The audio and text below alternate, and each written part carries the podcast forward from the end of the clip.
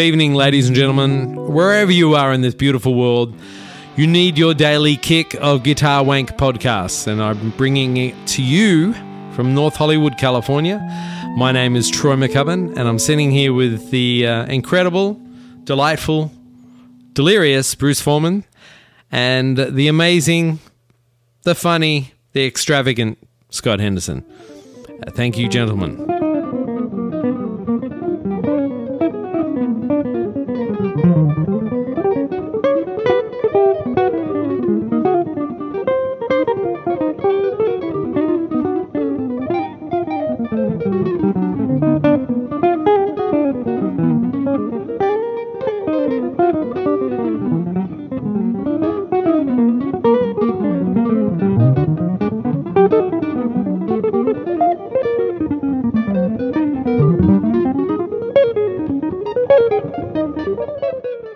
You guys when you see i know i think most guitarists there's probably a, like a six stages you go through when you see another guitarist play and they're probably like uh, i'm better than this guy That I would not be one of my No. no, stages. when no, you no. first see a guitar player and then you run it through your head and it's like oh this guy's really good oh shit i suck he's got better tone oh my tone sucks i should stop it's, it's probably a Now you're getting go closer. You're getting close. yeah And then you justify why why you should still keep going. Yeah. yeah Some people like what I do. Um, my dog likes what I Right, do. right, right. Fuck, I've got gigs on the books. I might as well play them. You know. Now, I, I've been going through that this week. A Really? Lot. Yeah, yeah. Because because I, I find you know my iPhone sometimes does weird stuff. It it it somehow gets itself off shuffle. I don't know how it does that, and I end up listening to a whole album at a time when I'm driving. It's basically the only time I listen to music is when I'm driving. right I don't have time to listen at home because I'm working on my own shit or doing something with Yeah. the dogs or whatever. But so I finally got my iPod back on shuffle, and, and it seems to be really guitar heavy this week. right it seems to be just popping down on the best guitar tracks ever made by everybody but me. I'm really starting to get a complex, man. It's like, oh wow, everything I'm hearing just makes me sound like shit. it's really pissing me off. Do you guys? Do you guys seriously? I mean, because as more of a student to you guys, I mean, we put you guys up there, but do you guys go through that as much as what? Say, I feel like most guitarists go through that. does, I think. Yeah. I Yeah. don't Right, how think can the you level not? makes any difference. How can you you? not? Right. Yeah. How can you not? I mean, you can be good or okay or even great, but you can't be that good. There's just so many different ways to cut a pie, and guys are just playing so great and so creative, and it it's inspiring and it's beautiful. And it's so depressing and humiliating at the same time. I was just gonna say, don't forget depressing and humiliating. We can I think mean, someone you, like know, you you know, you want you want them you want 'em to sound so great because it's so wonderful, and then you want them to stop and just suck for a while. You know, You think someone like Django or Wes, like they had those moments, like, oh fuck, I, I suck totally today. do. I would assume they did, but I think there there was a different time where they didn't allow themselves to talk about it, or maybe even think about it. Also, they didn't have access to a lot of guys. Right. So, how did they hear about it? Well, maybe somebody played a record, or they were in town, and somebody they went out after the gig and heard another band play and were blown away by somebody. But it wasn't like an iPod and Facebook and YouTube. in YouTube where you basically somebody farts in Indonesia and we can smell it. You know? But but another thing uh, that I but that's just because the way the wind blows. you.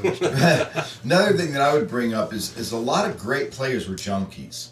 I refuse to believe that that was for fun, hundred percent of the time. I think it was just as much to medicate about feeling horrible about themselves. Okay. Probably because they thought they sucked. Yeah. You know, like and a lot of great players. I've heard stories about Michael Brecker come off stage in a horrible depression, thinking that that that he sucked, and that's Michael Brecker. Yeah. So come on, give me a break. Yeah. If he's entitled to feel he sucks, I certainly am entitled to feel I suck. But he's Jewish so- like me. We're, we, we, we wrote the book on that shit. right. So so I think a lot of the, the famous guys of the past that you knew were junkies, you know, there might have been a reason for that, that they had to medicate just from just to to help To them get get, through through, you know, that that self-loathing, Yeah. you know, which we all have. Yeah. You know, when when when, when you know, I mean, not all the time, but moments are moments. It's waves. Yeah, sure. shit. Definitely, definitely. It's it's like a little sickness you have, and it comes back and it goes away. It goes into remission, then it pops up and it gets worse sometimes. And think weird things can bring it on, Yeah. and you know weird things get rid of it. It's just it's it's just being alive. What What do you guys do when you do go through that? What's the kind of the the path that you guys deal with when you feel like that? I like to do crack. that always helps. That's straight to the point. I like that. Yeah, I can't top that. Haven't tried it yet, but I'm open to it. You know. Like- I am kidding, you know. yeah, yeah, yeah. Oh, really? Yeah, you would never know Yeah, it yeah, by yeah. knowing me, right? Yeah. Ah, yeah. You know what it is too is it, it, you know they say you know you shouldn't compare yourself to other people. Maybe that's true, but I like to listen to music. Yeah. It's like I get more I get inspiration from it, but at the same time I get my ass kicked by it. Yeah. Yeah. So you can't just you can't just live in a bubble. You know. Now I have chosen to not listen to certain people, you know, for long lengths of time because I don't want to be too influenced by them. Mm-hmm. You know, there was a I think there was a time back in the early tribal tech days where I was sounding a little bit too much like Allan. Right. You know, and there have been times where I, you know, people have accused me of using my whammy bar too much in the way of Jeff Beck, you know, or Ritchie Blackmore. So there was a time when I just didn't listen to those guys anymore and just try to get as far away from them as, as I could and listen to something completely different, anything. Right. Is that a weird ego thing for you? Like on one one side of it's like, oh, cool, they're comparing to me to those kind of players, I and on never the other thought side, it was cool. you never thought it was cool. No, Me in neither. fact, when Okay. someone is if someone uses another guitar player's name in one of my reviews, I just got re- really pissed off. No, uh, I love this guy. He's a, one of my dearest friends. His name is um. You know something bad's going to be said. no, no, Bill, Bill, um, Bill Meredith. He's a great friend of mine, you know, in Florida, and he writes for Jazziz, and he just uh, he just voted Vibe Station as one of the best albums of 2015, and I love that, and thank you, Bill. It's great. Yeah. But he also mentioned other guitar players' names, you know, and I went, why can't I just be me? You know, why do I have to? Why do I have to be compared to this guy or that guy, or influenced by this guy or that guy? You know, I just that yeah, it bugs me. And and all the time that I was in Tribal Tech, people bringing up Weather Report, every critic that listened to one of our records and reviewed it would say, yeah, these guys rock. It's a great band. This album is five star album.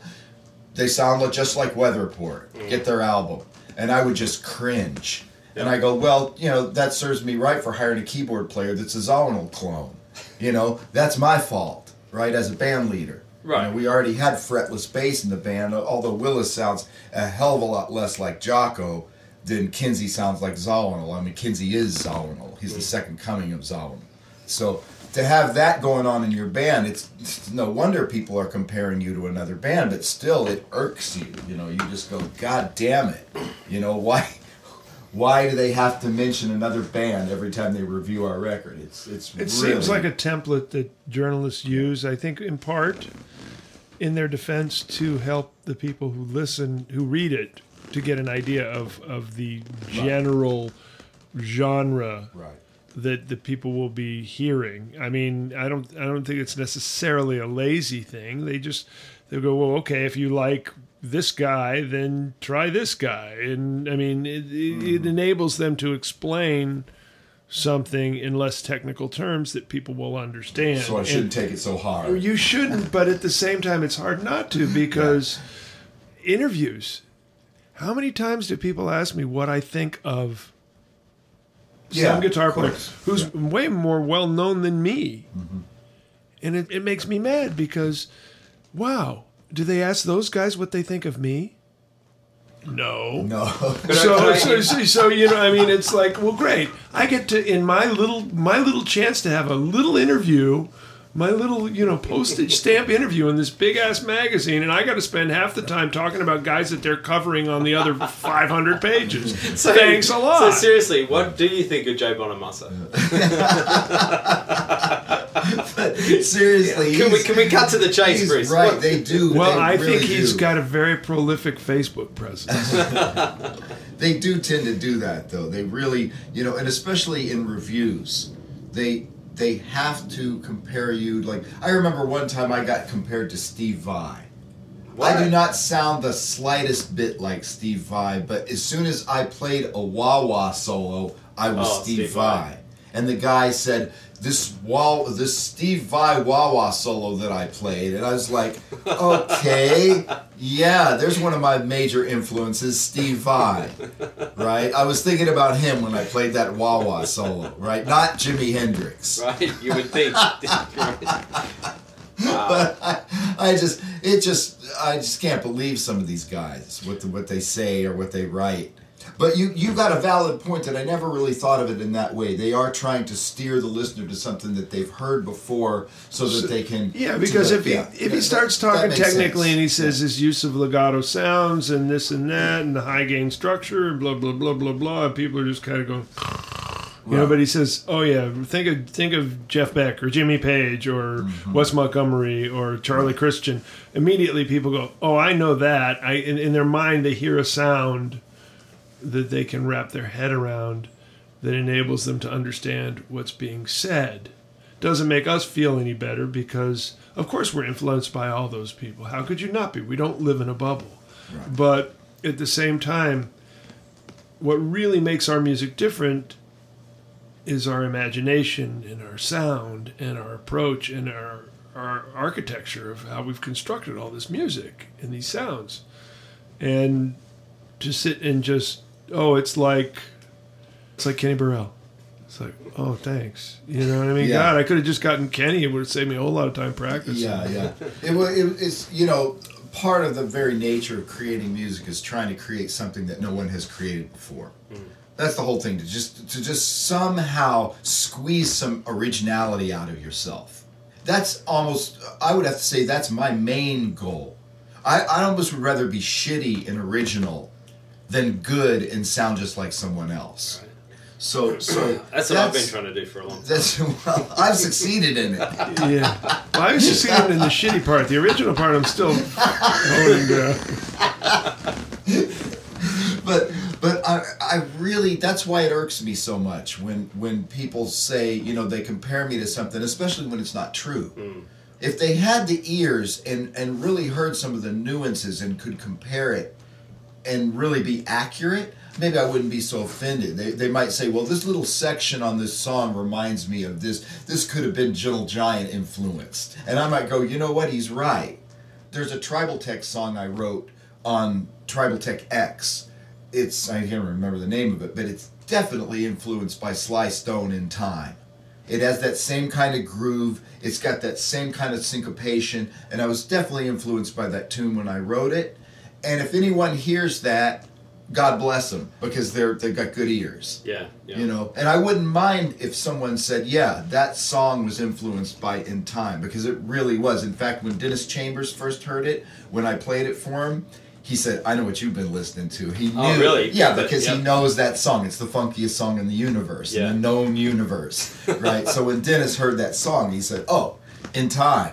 He said, "I know you were influenced by that," but that was one tune Hmm. on on one record, and Tribal Tech had ten records. So Yeah. I don't mind that little bit of You let that slide. I can let that slide. right. But when they say your whole existence is due because you But isn't that the, like it's the number one question? If you that's why- introduce someone to a musician or a band, they go, "Well, what do they sound like?"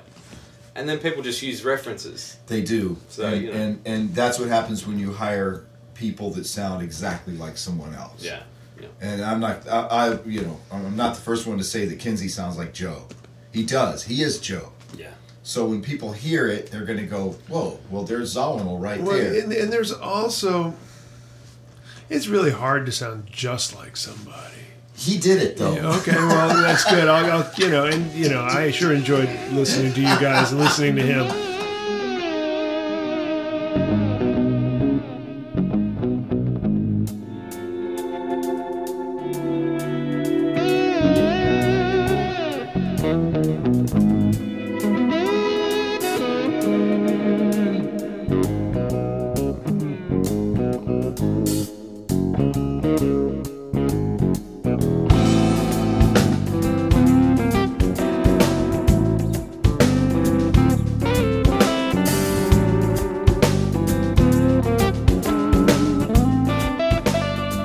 I just wanted to remind you that you are listening to Guitar Wank Podcast. and if you aren't enjoying it as much as I am, then you're not enjoying it. So, uh, I have to be here. I just. Of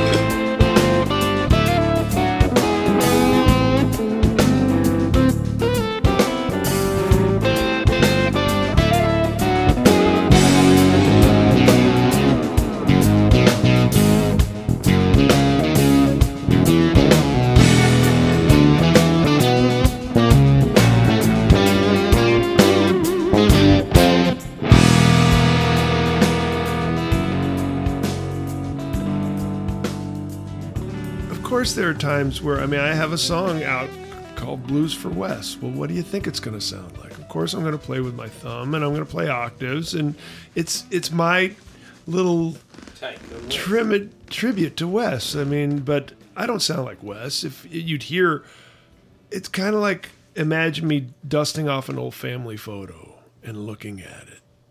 And, and all the feelings you have from looking at that old picture, you know how important that family is to you, and how it's such a big part of who you are Yeah.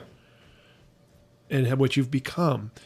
So I mean, there that like he's talking about doing tribute-ish kinds of things. That, that you- that's a beautiful thing that all musicians should be encouraged to do because in doing that, you actually exert a lot of originality and individuality. If you if you're unless you're trying to recreate something like those guys did with that kind of blue record. I mean, I didn't play a, a, an exact solo of Wes. I evoked his memory and created something. Now, usually I don't do that. Usually I, I'm totally free to start from. But even when I do that, I'm still bringing parts of all the things I've loved and listened to in my life and things that have happened to me and people who've influenced me, both from recordings and, and equally importantly from live people that I've played with, many who no one knows who they are Yeah. and the, that's just what we do as musicians. Uh, I, you know, I, I keep trying to impress upon my students. It's it's like playing the instrument is one thing, but really your truest responsibility is engaging your imagination and saying what you have to say. You've been given all these tools through learning to play the instrument and, and what's been played before you to conceive of something in your imagination that belongs in this moment in time. And that's your responsibility as a musician, really. It's fucking deep. Well, you know, he's, you know, Bruce says, you know, I don't sound like Wes.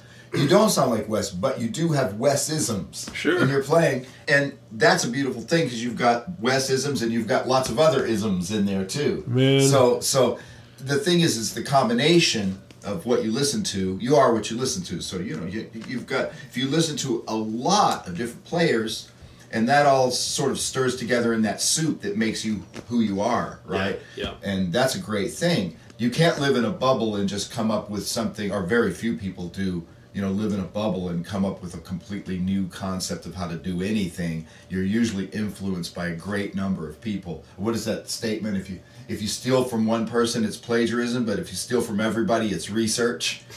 That's how I look at it. Yeah, that's Right, true So, look at it. so you know, you just you know, I had to get away from certain guys because I was listening to them too much, and I'm glad I did, because now I think I kind of sound like me. But you can still hear definitely some influences, you know, but they're all over the place. There's Ritchie Blackmore, there's Jeff Beck, mm-hmm. there's Scofield, there's there's there's Wes. Even though I don't have that sound, I listen to a lot of Wes Montgomery Yeah. even some of the younger guys who you know kurt rosenwinkel is younger than me but i've listened to a lot transcribed a lot from kurt he's, he's taught me some great stuff Yeah. you know he's a, a wonderful player and and bruce too you know where i've transcribed some of bruce's stuff and learned some some nice lines and stuff and and some some finger movements that i never would have thought of myself Right. so I'm, I'm a transcriber i love transcription i love to dig into people's playing and learn how they do it but i'm very careful not to get into any one guy too much just sort of pick and choose little tiny things from lots of different players to help build my vocabulary and still try to sound like me. Right. Put my little put my little uh, tweak on everything that I learn. And I and I guess that's where, from that point, tone comes into it because tone is such a, a fingerprint to a lot Sure, of players, right? Of course, yeah. Yeah, for sure. Sound is, is ultimately the most important thing because it's your voice. Yeah. If your sound doesn't project what you're trying to say, then you're on a completely false pretext. It's just like you've ruined the whole thing. I mean, would say that sounding, having an amazing tone that people love, and being a pretty shitty player, and then someone being an amazing player with really shitty tone. I'd rather have the great tone, right? Kind of would too. It's hard to listen to stuff that hurts your ears. Yeah. But there are guys who have really horrible tone. The- uh, what's that? and and and, that, and that's their and that's their signature thing and yet somehow you find yourself attracted to the whole thing like an ugly beauty like, i'm not going to name it I'll name names. Mahavishnu Orchestra when they first started. You know, McLaughlin was playing through not the greatest guitar and playing through a Marshall. You mm-hmm. know, and at that time in his career, he didn't have a lot of finesse on the guitar like he does now. Mm. You know, he was a really young guy in a in a crazy ass fusion band. It was really good, great writing. You know, and he had a tone that really wasn't that great but it became such a signature part of that band's sound that it couldn't be any other way. It meshed perfectly with with uh, with uh, Jerry Goodman's violin sound and Jan Hammer's Moog sound, and it was just part of. You just couldn't change it. It's Yeah. it's it, it's it's the Bible of of fusion. You know what I mean? It's it's the, one of the very first fusion bands that came to my attention, and of course now it's one of the most renowned fusion bands of all time. But certainly not. You wouldn't single out the guitar and go, "Oh, what great tone." right. Whereas if you bought one of his albums today, like his new album, uh, Black Light, and you listen to it and you go, "Whoa, that's a really nice guitar tone." So he's he's he's grown Yeah. over the years Yeah. a lot in every way. Back then, he re- really wasn't even a jazz player. He's more of a rock player back then when Mahavishnu came. He was playing pentatonic. Now he can play through changes as good as anybody. He's a great jazz player, but you know, he's he's one of those guys I really respect because he's grown throughout his career and continues to grow. Yeah. And he didn't stay in one place like a lot of guys do. Yeah. I'd say the same thing for Jeff Beck, who who, who, who always had that's different because he always had great tone from record one. He always had great tone. right but you know even But- uh, singers horn Yeah. players I mean, I remember Wayne Shorter's tone when it I mean, when I first heard it. Pardon me. I was going, boy, that's some weird saxophone tone. you know, I mean, it's kind of nasal and kind of shallow at first and choppy, you know, and all that. And yet, the more I listened to it, the more I loved it. And his sound, of course, changed throughout his his career as well. But even so, it was it was not just this big round sound that you become used to. It, it had a different sort of edge and cut to it, and yet it was beautiful. And and, and I don't know whether uh, it's because I've come to love the whole package, and now I think it's beautiful, or if it, in fact it really is. Who cares? I mean, but there are we need to honor all these elements and be aware of our sound and how it how it blends with everything, how it stands out around everything, because this is our voice. Yeah. And unlike um, unlike most of us in our speaking voices, we don't have a whole lot of control over that. We can alter it, obviously, to some degree, but and singers can work on their sound and change it. But in gen- general, there's a lot to, to hap- happening with our inst- with guitarists because it's not just our hands and our ears, but it's also our instrument and our strings and our pick if we use one and our amp and the kind of speaker that's in the amp and the room we're in. You know, there's a lot of moving parts here Yeah. Yeah. and we need to make peace with them. And fr- frankly, uh, I'm I'm a guy who goes through as if it's like a recurring illness. It just I go through a tone crisis. I do. I mean, it's it's sometimes I'll like break through and I'm cool and, I, and my sound is what I want it to be and I'm feeling good about it, and then I'll hit this wall and it's like nothing sounds good to me, and I'm ready to change everything in it, and it's somehow I kind of work my way through it. I don't know what does it. I play a lot of different instruments. Fortunately, I'm kind of a cowboy, so I do have my axe, and but at the same time, I'll sit in on anybody's axe anytime. Right. And I go around to the schools for the Monterey Jazz Festival, so I'm playing these kids like literally junior high school's guitars and school guitars that have been in the school for 20 years. You know what? And amps, you know, the knobs broken off, you Yeah. know, and and so I play a lot of different instruments. I'm, um, I've got a thing where I'm going on the road and I'm just doing a master class and a little concert, and that's it. And I just really don't feel like carrying my guitar through the airport, try and get it on the plane, deal with all that stuff for just one hit. And the guy who's putting it on has a bunch of great guitars, so I'm just gonna go and play one of them, and I'm cool with that. So but it, it, it does sort of make me a little schizophrenic i think. You know i go wow why does this sound better than everything i have? And then, but i know if i had it for a week i'd hate it. You know it's like it's it's just a thing that we have if, if we're going to go down this road to this ridiculous degree of caring we're going to hit the wall with these ridiculous situations. I mean if i were to sit and like i, I feel like i need to go see a shrink about it and, and anybody else I know, any musician I know, my wife would just laugh and go, just lighten up. You, you know, I can't even hear the difference when you play all those different guitars. You sound like you. It's just like, what's your problem? It's Well, it is an intimate thing that you probably only you notice. I don't even know if I would notice. You know, I'd have to hear you play every day and then hear you switch that little subtle thing that you do and then see if I could hear it. But everybody says the same thing to me. You know, like, oh, I switched this. Doesn't it sound a lot better? go, oh, what? What are you talking about?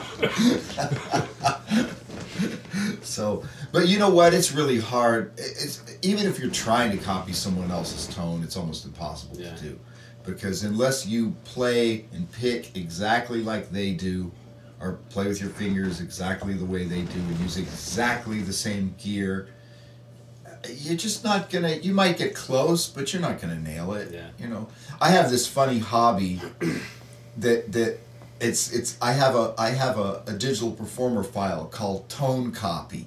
and, Whoa. and it's just it's a hobby of mine. Right. It, it, uh, it's I've never used it in my career, Mhm. but it's a hobby. Oh, this and when I have something that's it's just something that's fun for me to do. I enjoy it. If I have some time off and I just feel like doing something fun, confession. I get one of my favorite guitar players and I try to copy their tone. Have you got a list? Yeah, lots of guys. Give, give me some. Stevie Ray, Yep. Jeff Beck, Yeah. Ritchie Blackmore, Jimmy Page, Jimi Hendrix. You know, could be anybody that plays a Strat. Now, when you when you do this, are you playing their stuff or are you doing original? no, no, no. you? I grab their track. Yep. I put it into Digital Performer, Mhm. and then I get another track that I'm on, and I try to adjust my picking and my mic placement and my amp settings and my ped- get the right pedal to try to get as close to that tone as possible, just to see if I can do it, just for fun. That's good for you. you know it's it's good ear training especially if you're working on frequencies dialing in frequencies you know i listen to it back and then i see how close i can come just for fun. And then i kind of know i discover how those guys got their tone where the mic was what type of pedal was being used where the amp settings were approximately as close as i can get. It's just a little fun thing to do Yeah. and i think it helps me to hear sounds you know to eq it helps me in my eqing but i just like to it's just nothing more than a hobby. I wouldn't say okay now i know how to get the tone he got and use it on one of my records because it's not my tone Right. but but it's still fun It's fun. Yeah. yeah in fact that's why i bought those Jammit tracks because they had a couple deep purple things where you could solo Ritchie Blackmore's guitar without the band boy did i learn a lot from that that was fun That's cool. I actually heard him play the you know some of these solos, you know, and you just get rid of the bass and drums and keyboards, and there's the guitar all by itself, and I was surprised how weird it sounds. You know, like very scoop, lack of mid range, and I was able to dial my amp to sound like that. And I go, well, I wouldn't use that tone in a million years in what I do, but it sure works with what they were doing. Right. So it was just it's just something fun to do. I heard um, tracks of one of Hendrix. I think it was all all along the Watchtower, and it was an Pro Tools session, and they had all the tracks broken down. And I was so surprised how not distorted his tone was. Yeah, it's. I was like, a I lot- thought it was way distorted. Yeah, that. it was really clean. Just sustainy, Yeah. but not that. Ritchie Blackmore too. He Yeah. pretty much played through a non-master volume amp, just cranked it up, Yep. and used a little tape recorder to boost the sound. And uh, yeah, it's not really very distorted, but it's amazing how sustaining it is Yeah. without having a lot of gain. yeah.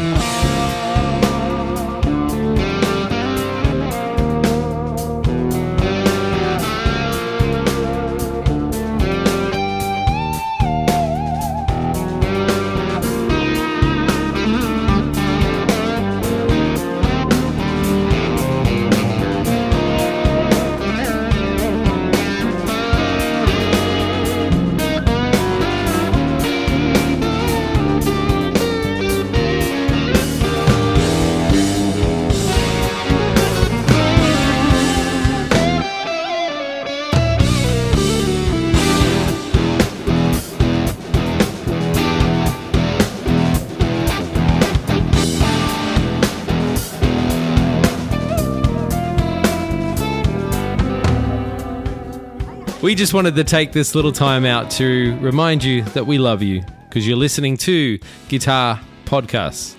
No, you're listening to Guitar Wank. That are podcasts that can be found on guitarwank.com.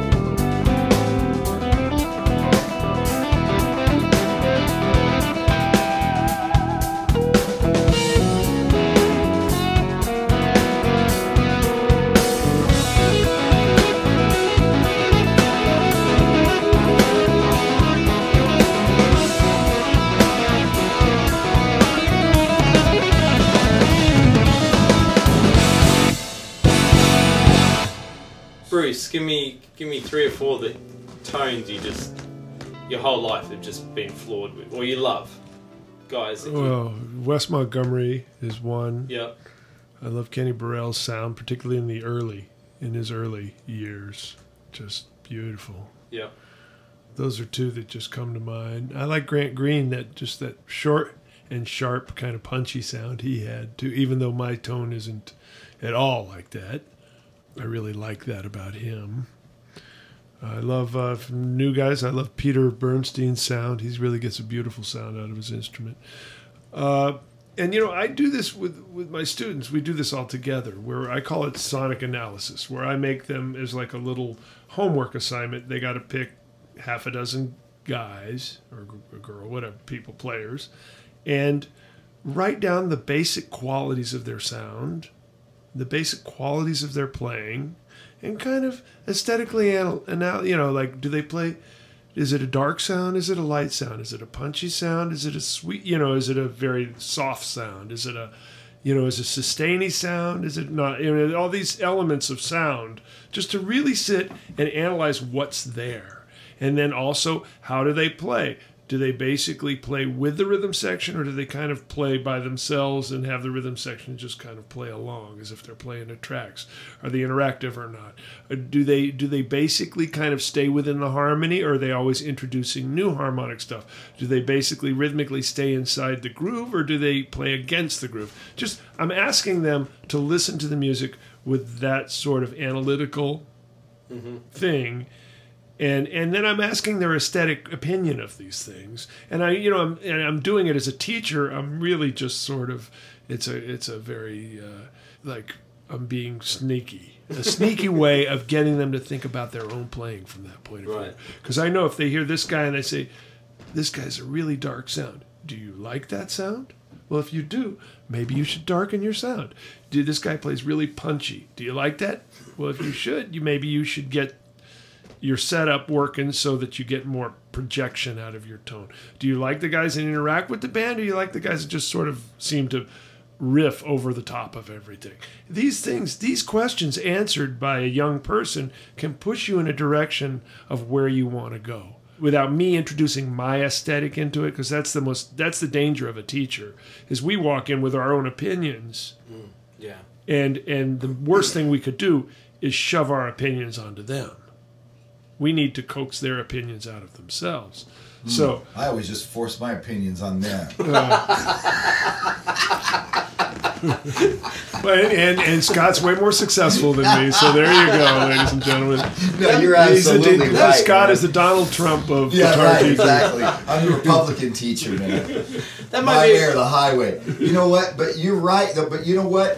And subconsciously, you're doing that for yourself as well because you you you hear that, and maybe there must be times where you forget about that stuff yourself because I know I do. And then when I listen to guys, I start hearing those subtleties again uh-huh. that I sometimes forget that are there. Yeah. And then you go, you know, it's like every time I teach, I learn something.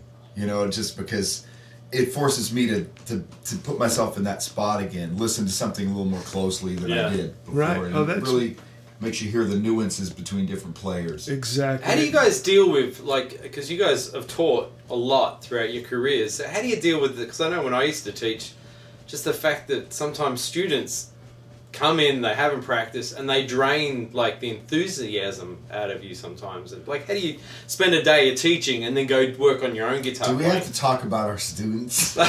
Because I just want to kill them half the time. The- are they listening to the show? I hope they're listening. well i can do students i got this one covered you just got to trust me on that No, um, no. The the uh, well, yeah, you have to you have to guard yourself. yeah, You can't let them suck you down into their, you know, their own problems. And yet, at the same time, I, I, at the college age, I don't feel that it's my responsibility to cheerlead for jazz. You know, get some pom poms and go J A Z Z. You know, We like all a- would love to like see a that. football game I'd or like something. see that I'd love to see But, that. uh, you know, In a so- G-string so it's- One of those Dallas Cowboys they're the ones- outfits, man. they're the ones that come to me for help, guidance. Yeah, well, you know, thanks, man. I, I, I, Always here to help, dude. Yeah, man. Now I know what to do for Halloween. why wait? Yeah, really, really. Okay, I'm wearing the boots right now, so um, so you know, we get we get them there, but really, to be honest with you, this music's about playing. Yeah, So I just play. yeah. we play and that's the best thing i can do for them is play with them. So i play with them and i just play at the highest level you know make the best music in the moment with them that i can. And you know sometimes it's better than but that's i mean i'm demanding of myself the same thing i'm demanding when i'm on a gig. So after eight hours yeah i'm sure i'm beaten up. It's like playing an eight hour gig but it's not as if they're just I'm allowing them to pull me into some drudgery. I got, I'm too I got to guard. I mean, my energy and my integrity against that. Yeah. And if they come in and they're really a drag and they don't want to play and they don't want to be there, then I ask them to leave. Yeah, yeah. I don't tolerate that because they're not only shitting on themselves and me, they're shitting on the music that I love. And they're shitting on the memory of all the people who've come before them who've played it so beautifully that if, you know you're now you're starting to get into my family and stuff here, and so I won't tolerate it, and and obviously certain things like you know corporal punishment, You murder, do anything physical to them? Like I like to set mine on fire. you know, you know. Well, uh, You know, you just get some gasoline and throw it on them and set them on fire and then toss them out the window of the second story of my building. It's awesome, man. Are you still in the same room? Yeah, I'm in that same room you were in in that long ago. Yeah. Wow. No, you know what? I have to say I have I have two criteria. Yeah. You know, but before I forget this, we were talking about tone for a second. yeah.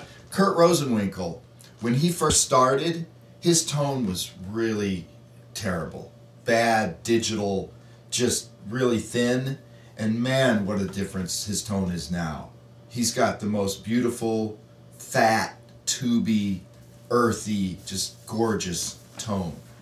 Happening over like the course of about six records. That's a guy who really nailed the tone thing, but he didn't have it at first. Hmm.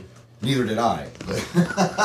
But, but I didn't even give a shit sounded- about it. I was too Yeah. worried about just No. notes and rhythm. I made so many bad decisions early in my career about tone. Now, after you know, after doing a couple records or a bunch of records on s- crappy '80s digital bullshit, rat gear and crap, now I'm back to playing the same rig I was playing when I was 18: a Marshall and and a and a Strat and a pedal. That's kind Boom. of that's You kind of where just- I am. Too. Yeah, just back to playing the same gear. You, you figure Yeah. you buy good shit and just play it, and, Yeah. and the tone should happen, but it doesn't always work that way. Yeah. And I don't know why not. Yeah. I mean, Well- Guitar Center has built an entire empire on that concept alone, and yet, why would it work for me? That's like Homer's barbecue grill. When he's looking at the grill and he made, he holds up the box. Yeah, right. Why doesn't mine look like this? but to get back to the teaching, I have two criteria. Okay. That- that's it, and it's as simple as this: if they don't walk in with a tape recorder to tape the lesson, then they're a fucking idiot Right. right? Then I just say, why aren't you taping? You know, do you realize that I might play some stuff that might be useful to you? That's like telling me I don't give a fuck what you play. They get kicked out of the room Yep. if they don't do that. Second, if sometime during the lesson they don't ask me this question, what should I be working on to sound better? If they don't ask that question, they're a fucking idiot. right? So those are my two criterias. If they don't do those two things, they're not worthy of being a student. I can't in the if I first asked that place. question, Scott. I don't know. You probably didn't. and, he's, he hasn't heard you play yet, so he's not basing that on what you sound like. But those are the two things. When an a- when a student asks me, "What what should I do? What should I be working on? What are my faults?" You know, you just played with me. What are my faults? What I should? Then I go on. Here's a guy that knows. You know, he's playing with a more experienced player, and he's asking me, "How can I improve myself?" Mm-hmm. And I'm happy to tell him Yeah. in a nice way too. You know, people get the reputation of some guys won't come and play with me. That maybe they've heard some stories of me saying some something but it's they're not true. I'm the nicest guy in the world when i teach. Are and i will tell them man yeah you really need to work on your time a little bit. You're rushing and you're floating around the time not in a good way. It's sounding like you're just not able to play in the pocket. So let's work on that or stuff like that Yeah, yeah. whatever you're you're not phrasing you're you're not playing melodically. You're not. You're you're scattering all over the place. You're you're changing your ideas too fast. You know need what? to I gotta find that idea. tape. I must have Yeah. a tape of us playing together. Oh, I'm sure. Yeah, I have it. It's in my house. I. That's on your wall. He listens to it every you got day. It, you got it framed. but yeah. That, so yeah. So that's all I want to say about teaching, because because unfortunately the majority of the students don't do that. Yeah. So I have to yell at them. Maybe that's where I get that better. reputation. Well, that and the setting them on fire and throwing them out the window. That always that, That never goes down well. How many students do you lose a month? I mean, that's a lot. lot. Well, the MI they get a lot coming through the door. Yeah. It's, Yeah, we're- yeah. it's- The it's hardest different part where is I teach. where We, bury them. That's the problem. That's the problem. it's different where I teach. We got to keep them alive a little longer.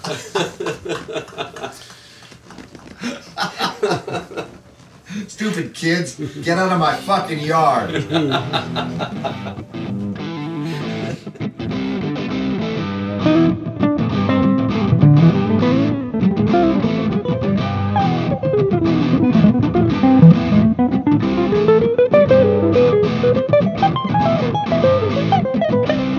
All right. This week's installment, who we got, Bruce? Who we're going to add to the guitar Wankopedia? I would suggest Larry Koonse. I think Larry How, how do you say his last name? K Kuntz. K Kuntz. O O no Kuntz. K O O N It's not S E. Can't we get your mind out of the gutter for one second? You know, uh, Larry's amazing. He's a truly gifted player. He's got a, just a very unique style. He plays really rhythmically, does a lot of contrapuntal things, two voice things. He studied as a kid with Jimmy Wyble, who's just one of my mentors as well, and also Joe DiOrio. So he's got this Oh, yeah. real modern harmonic way of playing. And yet he's just got the greatest time, and he's so sensitive and and he plays great classical guitar too. You can hear a lot of that influence as well. And uh, he's just a really fine musician. Somebody everybody should hear if they haven't already. Okay. Larry. And his father, Dave Koonse. I mean, these are the kind of people I really held. Oh, just the kind of like Anthony Wilson from the week, one of the weeks before.